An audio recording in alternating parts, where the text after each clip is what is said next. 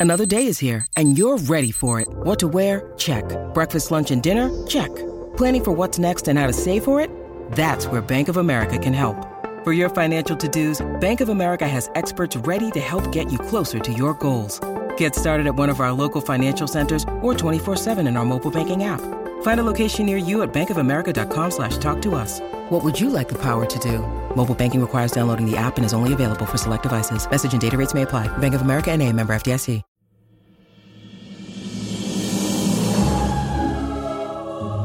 Welcome to Off the Looking Glass. I'm Kate Fagan. I'm Jessica Smetana. Episode two of Off the Looking Glass since we have rebooted. Jess, what do you think? I think we're off to a great start, and this episode is going to be even better, especially Mm-hmm. if you're from the state of Tennessee, because there's a lot of Tennessee things happening in this episode, Kate. Yeah, and Tennessee is a beacon for women's sports for all the reasons we know. So we've got Kellie Jolly Harper on this episode, and then we've got a new conceit featuring Cheryl Miller, but talking about Pat Summitt. So this is like southern. This is southern home cooking here from Tennessee. Tell us more about this new conceit. What should our listeners expect when we get to this part of the episode? Well, they can expect some banjo playing. Um, We some love banjo. Yep, some crackling fire because the conceit is called campfire. And it's essentially anytime an athlete or really anybody tells us a story that we think stands alone, we don't need to interrupt them. We don't need to add sound effects except maybe a banjo. We are going to play a story as if around the campfire for you about the lore and history of women's sports. So, this new conceit is called Campfire. And here we can have some crackling fire just to tease people about what's to come. I love this idea. You came up with it, so credit to you, Kate. We Ah, also, yes. before we get to all of that, there was another thing that happened in Tennessee recently. Mhm. The She Believes Cup was happening last week, and we wanted to talk about it briefly because, Kate, I've noticed more so than in previous years, the name of the She Believes Cup has been getting roasted on Twitter. Have you seen any of this animosity towards the She Believes Cup name? I have not seen it on Twitter, but I can say from the outset of the She Believes Cup, from the origin of the She Believes Cup, which is a US Team USA soccer uh, event, just in case our listeners don't know, I have always internally cringed at the name She Believes Cup. So I'm happy to see that it is now external cringing that is happening all across America. Yeah, I looked into the official reasoning behind the name She Believes for the She Believes Cup, and this was on the US soccer website. It says, Inspired by the U.S. women's national team players, She Believes is an initiative led by U.S. soccer to inspire and encourage women and girls. The campaign launched in the run up to the 2015 Women's World Cup and has since grown into a powerful message of empowerment and believing in oneself.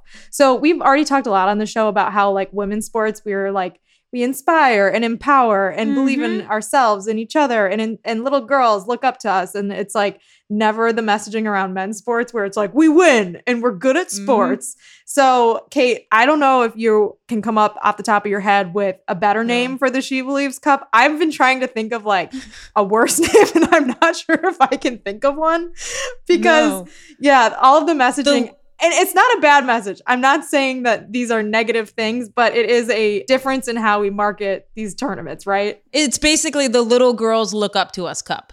Right. If she The can see it, she can be it cup. yeah. We could make it worse by calling it the Shiro's Cup. Oh Right? God, I hate that. I hate Yeah. Shiros. And also, like, have you seen people say like her story instead of like history? Oh, yes. Does that piss you off? yeah, it kind of Oh, annoys the- me too.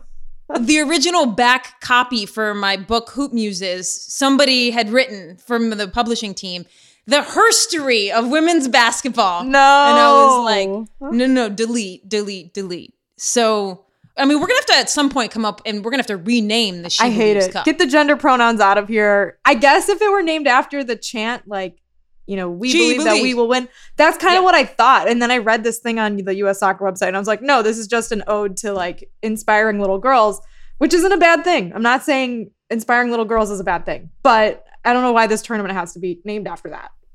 I think we can crystallize our frustrations with the name the She Believes Cup by referring to the iconic Sarah Silverman stand up comedy that we will play now. Stop telling girls they can be anything they want when they grow up. I think I think it's a mistake.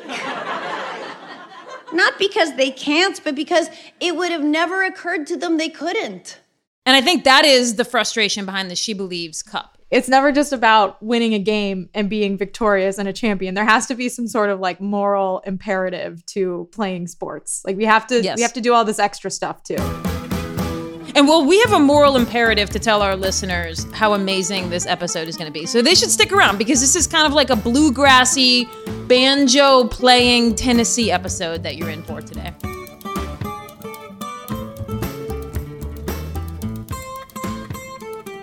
Our guest today is from Sparta, Tennessee. She was one of the starting point guards for the Tennessee Lady Vols, who won three consecutive NCAA championships, including that undefeated team from 1997 to 1998. She's a three time NCAA champion and currently the head coach of the Tennessee Lady Vols. All right, let's do it. Let's bring her on. Kellie Jolly Harper. Pat is a legendary cook, right? She was a great cook, is what I hear. I've ne- I never ate her food. Did you have a favorite thing that she made? Do you have a dish you remember her making? I loved the mashed potatoes. Loved the mashed potatoes. And her cooking was so southern middle Tennessee. And that's where I'm from. I mean, it was so welcoming and so at home. Now she could she could do some bougie stuff. I mean, she could put some shrimp out there, you know, and and some fancy stuff. But I loved the green beans, mashed potatoes. We'd have some chicken. I I love that. It was comforting. Is that something that you have uh, carried on and, and now you cook for your players? Yeah, I love I love cooking for our team. I don't do it hardly any anymore. Just the time is just so limited. But I'll I'll never forget my first year coaching. I was so proud that I had cooked for our team. So proud. And I wanted Pat to know. And so I grabbed my player and I brought her over. I'm like, yeah, I mean, Pat, you'd be, I think you'd be impressed, you know, for the team. They they enjoyed it, didn't they? And I'm telling the girl, answer this correctly, right? You know, make sure you're saying the right thing. And Pat goes, Oh, that's great. Did did she cook you steak? She goes, No. She goes, shrimp? No. Crab legs? And at this point, I'm like, gee, thanks. And she goes, Well, I mean, you know, that's what I cook, you know. okay. you know, just get my legs out in front of my player. Uh, but I mean, that was Pat. She loved the, she was so, I didn't know this as a player. You don't get to always see the other side of your coach as a player, but she was so funny, witty, charming, to be honest with you. I would never have used that word as a player, but she was. when you were playing and you're coming up and you're in Tennessee, just the state of Tennessee, and you play at Tennessee, are you one of those coaches who all along you were like, I'm definitely going to be a coach? Or what was your process of actually getting into coaching? Yeah, so I knew early on, I knew in high school I wanted to coach. My dad was a coach and he was a high school coach for many years. And my mom and dad both played college basketball. So I just thought I was going to coach in high school. I knew I wanted to coach. I came here, came to Tennessee, majored in math, minored in secondary ed because I was going to be a math teacher because my dad was an assistant principal as well. And he always told me, if you're a math teacher, you'll always have a job. I was like, all right, well, that sounds like a good idea. At some point during my sophomore year, I remember thinking, you know what? I want to try this college coaching thing. Kind of changed my thoughts. I still kept my major and, and whatnot, but I loved it so much. I loved the X's and O's and the intensity and the competitiveness. And that's why chose this path.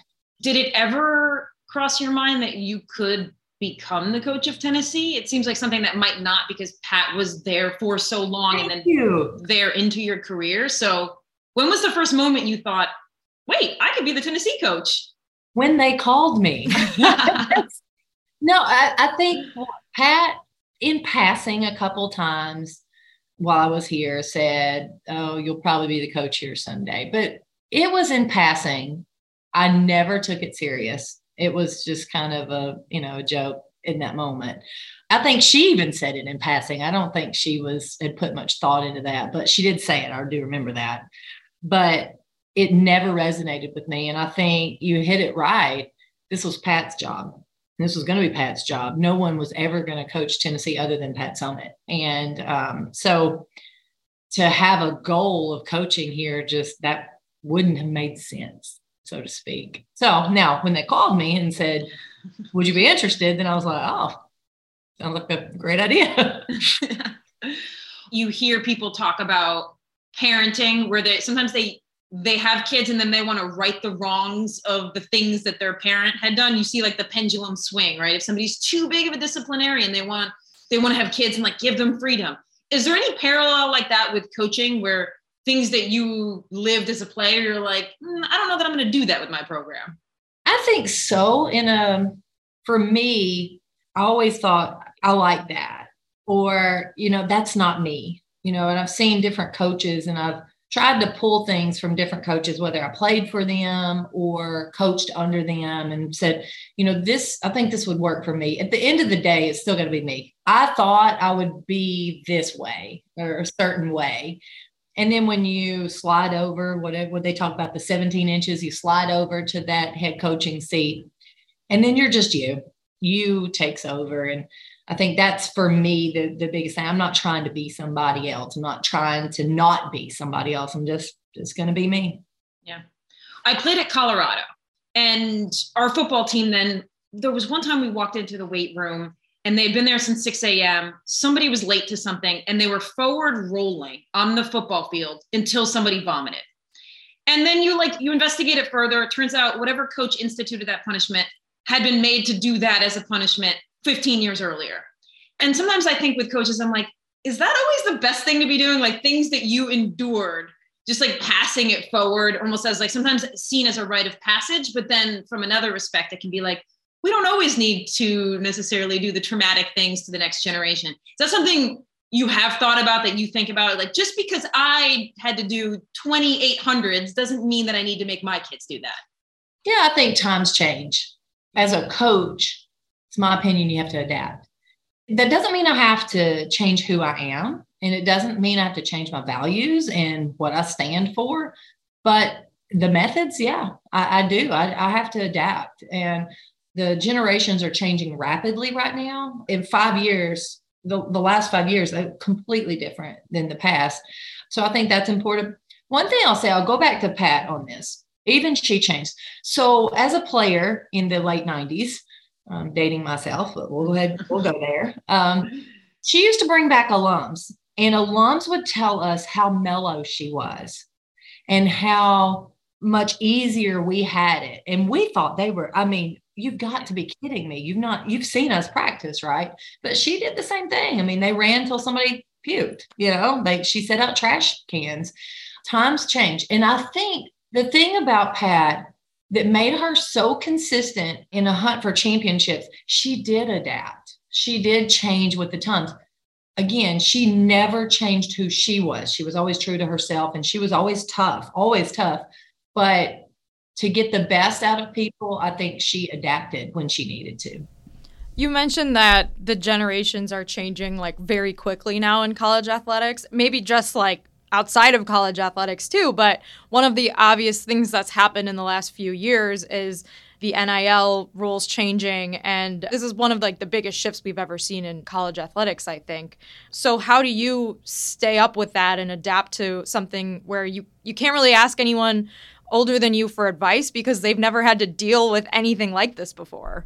It's a challenge. You know, we we're here and we we have a hand in so many aspects of our players' lives, right? You know, we're we're there to help them to make sure they're their best and in so many areas. And then all of a sudden, here's this big thing.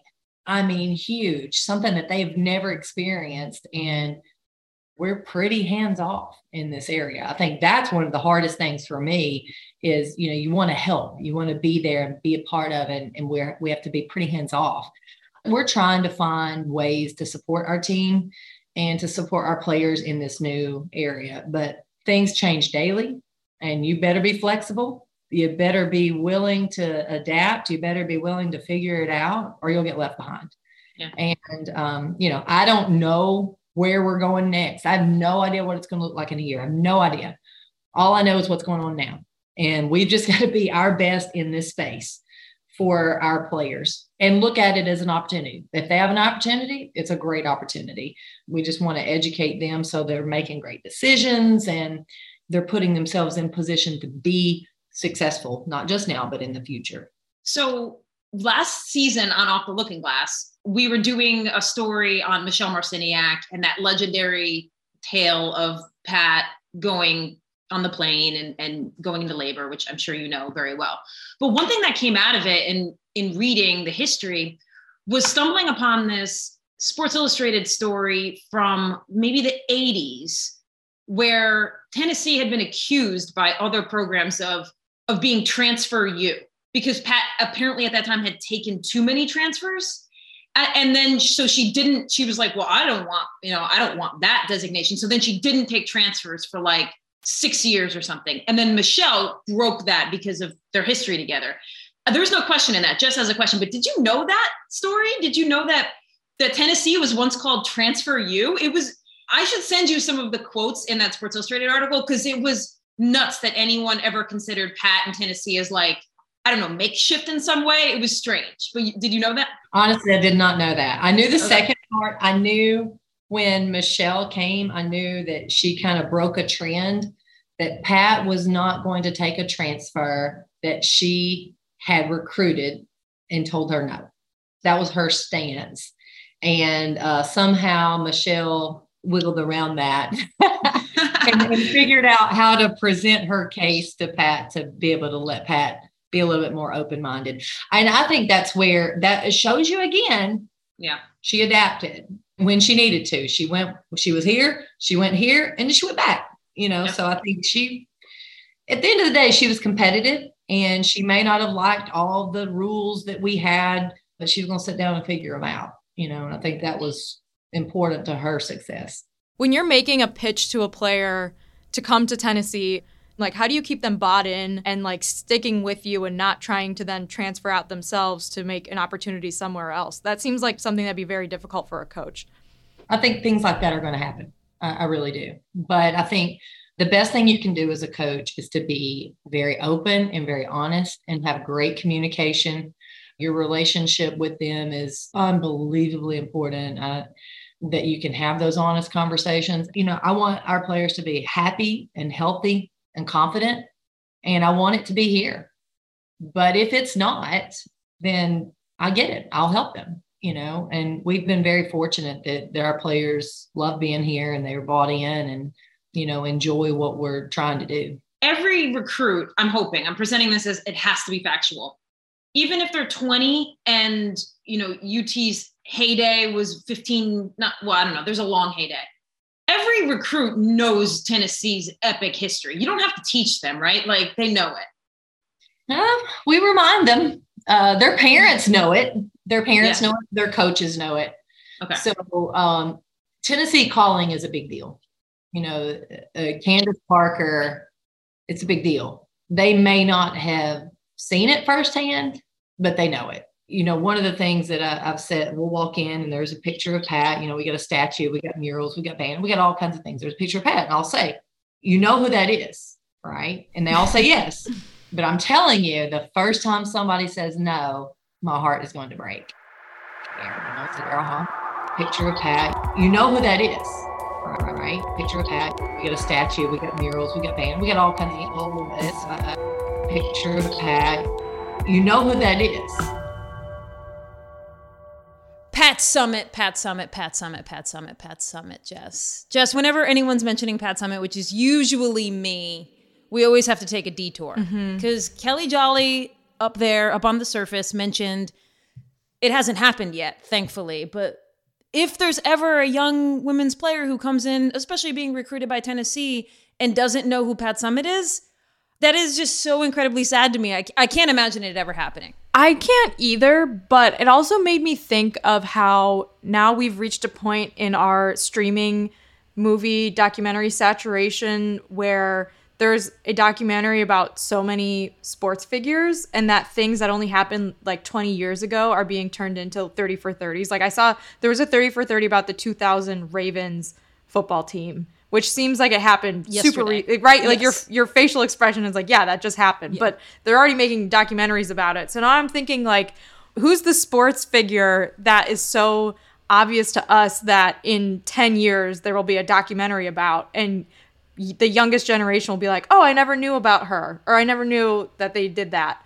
And I don't know if Pat Summitt is the answer because she is so, I think, ubiquitous with women's sports. Yeah. That she would be difficult to forget. But there's definitely someone out there. Like there's a, a U.S. women's national team player or like a Brandi Chastain. And in mm-hmm. 10 years, there's going to be a documentary and there's going to be 15 year olds that are five years old right now that are like, oh, who is she? And it's going to make me physically crumble Yeah. into dust. Well, I had thought on one hand, I was like, well, our new world with all this social media and information, this kind of thing won't happen anymore because now all information is so readily available. But then I was like, well, why why would life be any different in this modern age? We always are forgetting our heroes and introducing new heroes. This is a slight detour, but I went down a rabbit hole the other day watching old Whitney Houston videos on YouTube because I had forgotten how great her voice was. And so I'm sitting there listening to I Will Always Love You. And I was like, oh my God, I needed to be reminded that Whitney Houston was incredible.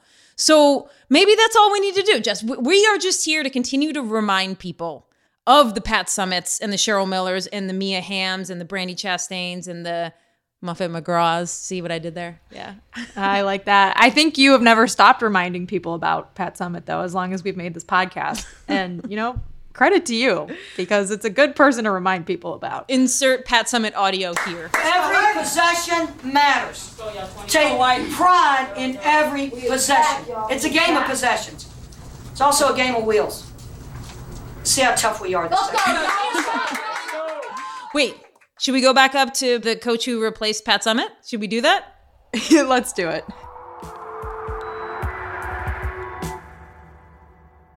When you need mealtime inspiration, it's worth shopping Kroger, where you'll find over 30,000 mouthwatering choices that excite your inner foodie. And no matter what tasty choice you make, you'll enjoy our everyday low prices, plus extra ways to save, like digital coupons worth over $600 each week. You can also save up to $1 off per gallon at the pump with fuel points. More savings and more inspiring flavors make shopping Kroger worth it every time. Kroger, fresh for everyone. Fuel restrictions apply.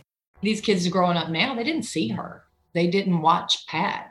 They know of her because they, you know, they've seen some things, but they didn't watch her. So they they do have to be educated a little bit. And when that happens, we need to like start really putting the gas pedal on making some more movies and documentaries about those teams, right? I was gonna say. Uh, I'll, I'll, write, I'll write it down. Okay, so I need you to Google this, right? Let's write down, you know, let's figure this out. Yeah. well, to that point, Jess and Kellie, I think there. I mean, you would know more than I, Kellie, but like, there, I think that there is a movie in the works about your '98 mm. team that went undefeated, 39 and 0, and, and won the title. So hopefully, those young kids who didn't see Pat will be reminded through Hollywood glory. But to that point of that team, was that the best team ever? I mean, I would like to say so. Do it then. Say it. yeah, sure. It was the best team ever.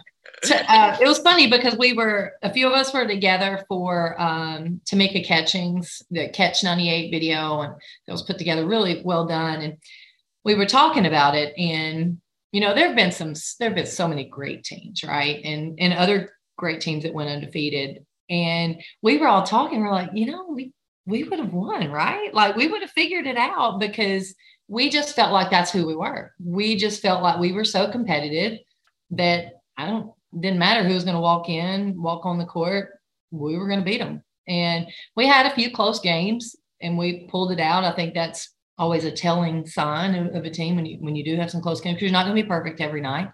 But I just thought, man, we had the superstars, we had the role players, you know, we had the belief, we had the coach that whatever she said went, you know, sky was purple today. Well, then, you know what? Sky was purple. Let's go.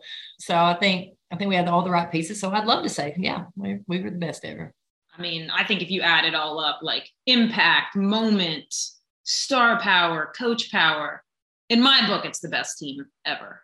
Well, I I'll think you, the impact that we had on women's basketball in that moment I don't think we understood what was going on in that moment. And that's something that you can reflect back on 10, 15, 20 years after the fact. You can really understand what was happening. And the game grew during that time because people mm-hmm. tuned in. They wanted to see what this was all about. And I think it was important.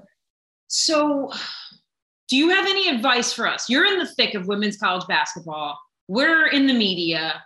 What do you want to see the media do differently when it comes to women's college basketball?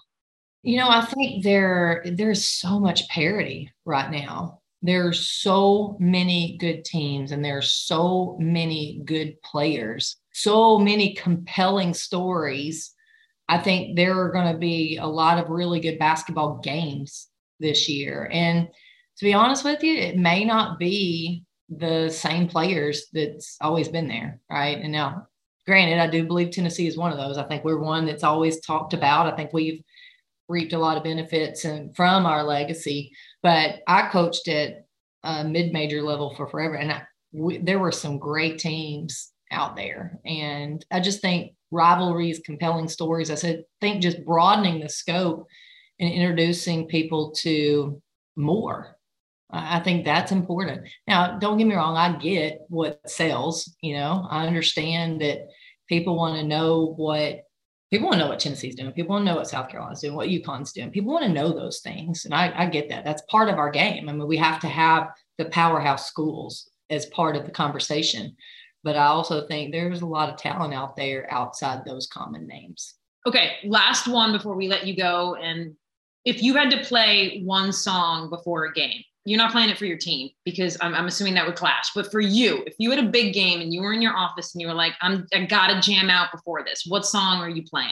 If I'm about to go play, like, and I want to get myself fired up, I'm gonna go. I'm gonna go back to the '90s. I'm going with Tootsie Roll. Let me see the Tootsie Roll. Okay. Yeah, I'm going straight up Tootsie Roll because that's bringing back a really good vibe. I was balling back when Tootsie Roll was playing. So I'm probably going to be feeling pretty good about myself. Um, as a coach, I probably need something a little bit newer. You know, um, yeah. I'll probably jam out to some Imagine Dragons or something like that as a coach now. Was Tootsie Roll on your high school warm up tape? It was on my pregame playlist. Your pre pregame playlist. yeah, it was. It wasn't on. They didn't play over the speakers, but yeah, they, Tootsie Roll was my that was my jam. Was there a dance you did with Tootsie Roll? I mean, I did the Tootsie Roll. I did the Tootsie Roll. Okay, I don't even know what the. I couldn't execute the Tootsie Roll without googling it first, and I won't. I mean, it's a podcast, so I won't make you do it. But there is a dance the Tootsie Roll, I guess. Yes, okay. there is. Yes, there is. you get a dip. I mean, it's alive. You just follow the instructions when they're telling you what to do. That's what I like. I like when they tell me how to dance, so I don't have to worry about it. All right, Coach slash Kellie, thank you so much for making time for us. Absolutely. Appreciate being here. Thank you so much. All right, good luck. We'll be watching.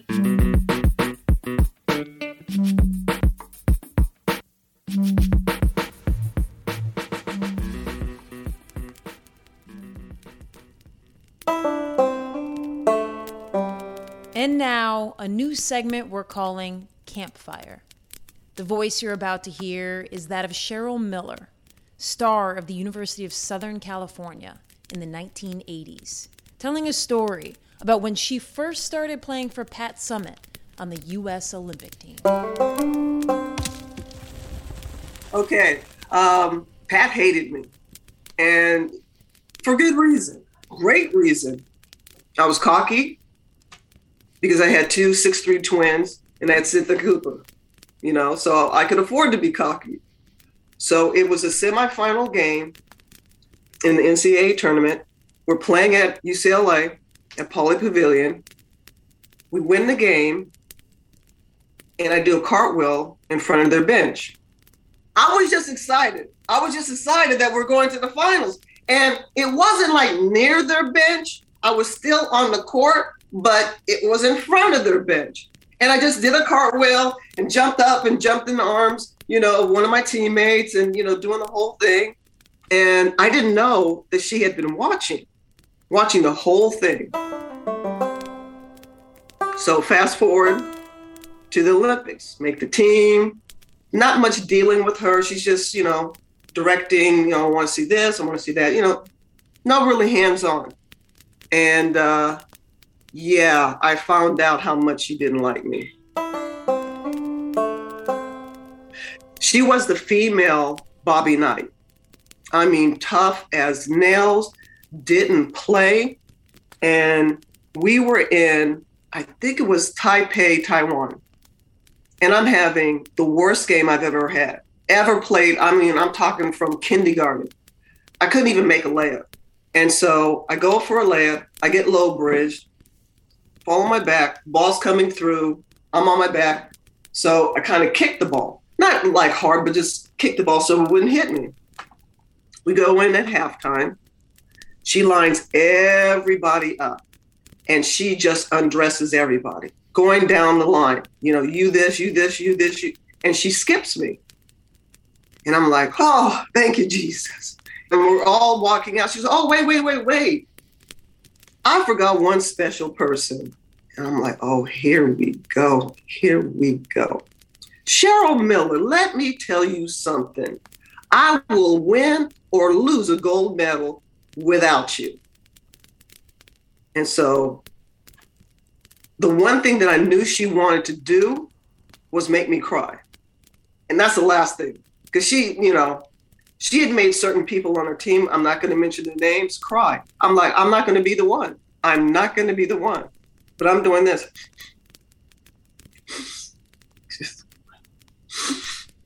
It's just allergies, you know, just trying to play it off. Get on the court, warm up halftime, buzzer, time to go in. So I go running on the court. She goes, Where are you going?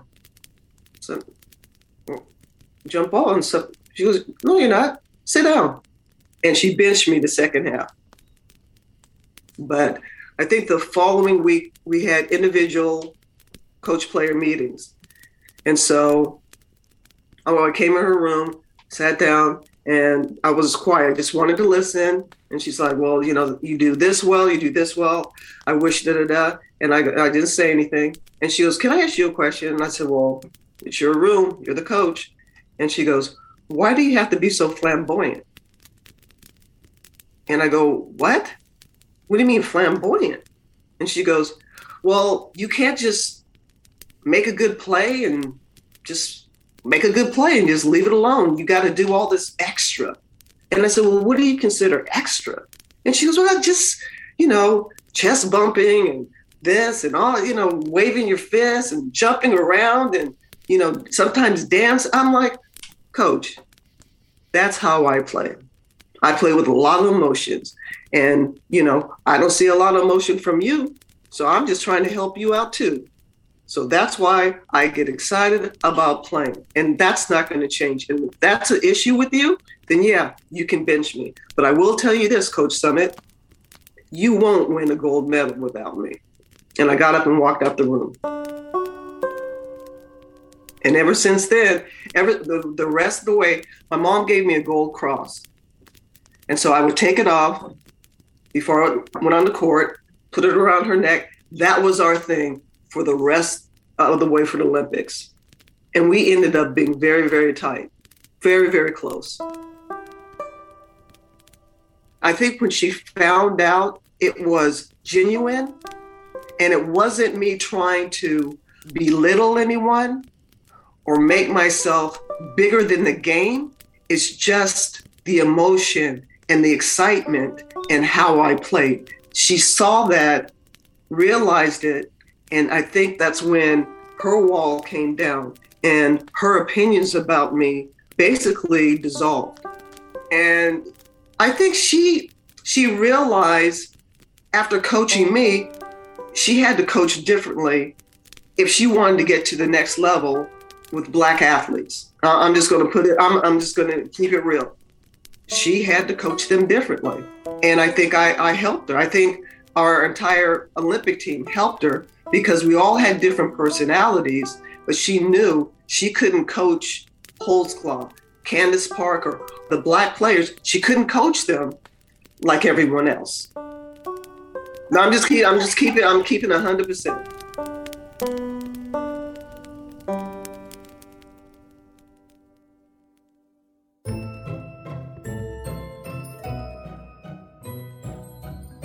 Feel like I could go for a s'more right now. Ooh, s'mores are pretty much the worst d- dessert ever, though, don't you think? What? Oh. Okay. I have to ask you a question now, and I don't want to spoil anything, but have you seen the movie The Menu? Of course I have, and yes. Oh god, the ending was so good.